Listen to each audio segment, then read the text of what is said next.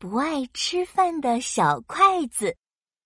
有个小男孩不爱吃饭，细细瘦瘦的，就像一根筷子，大家都喊他小筷子。小筷子，吃饭啦！今天有好吃的海苔饭团、肉丸、胡萝卜和荷包蛋哦。妈妈端着餐盘哄小筷子吃饭。哎，知道啦。小筷子不情不愿的接过餐盘，才吃了一口。等妈妈一走，就放下碗筷，自己玩起了玩具。玩着玩着，小筷子突然听到桌子上有人在说话：“哎，小筷子怎么还不吃饭呀？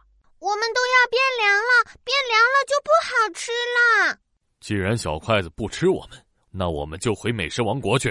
对，回美食王国去，我们现在就走。是谁在说话呀？小筷子疑惑的转头看向桌子，惊讶的发现，竟然是餐盘里三角形的海苔饭团、圆圆的肉丸、心心形状的胡萝卜和金黄的荷包蛋在说话。说完，他们就一个个翻出餐盘，排着队溜下桌子，气鼓鼓的往墙角突然出现的一扇门走去。哎，你们要去哪里？等等我！小筷子好奇的跟上去。海苔饭团、肉丸、胡萝卜还有荷包蛋走进了门里，小筷子也追过去。门里面是一条长长的隧道，小筷子走啊走啊，他惊讶的发现自己的身体变小了，变得只有一根筷子那么高。哇！我真成小筷子啦！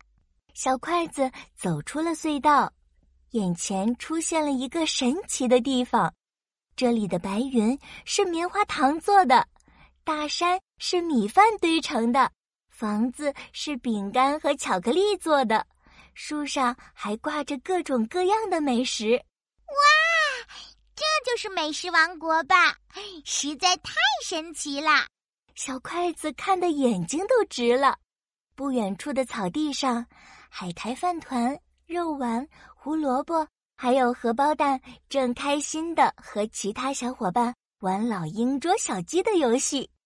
小筷子忍不住跑过去，期待的对大家说：“嘿，我最喜欢玩老鹰抓小鸡的游戏啦！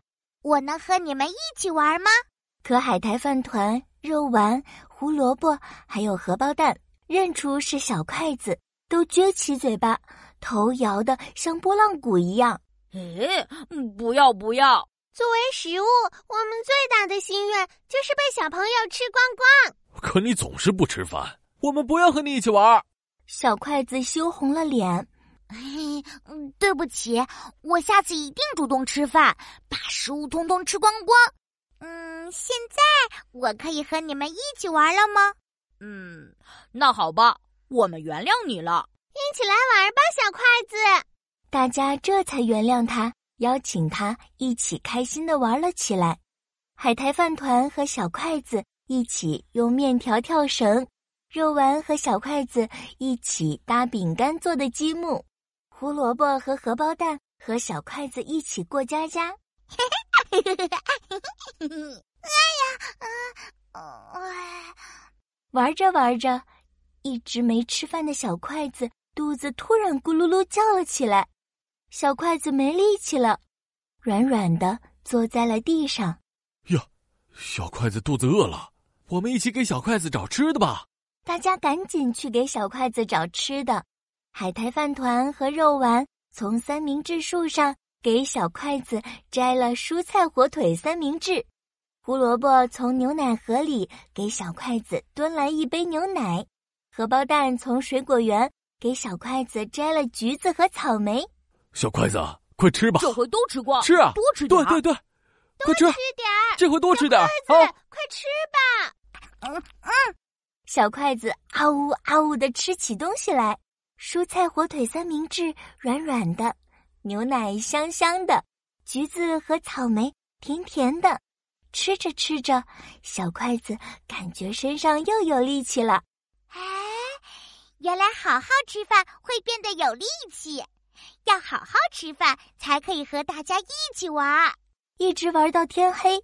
小筷子要回家了，大家才恋恋不舍和小筷子告别。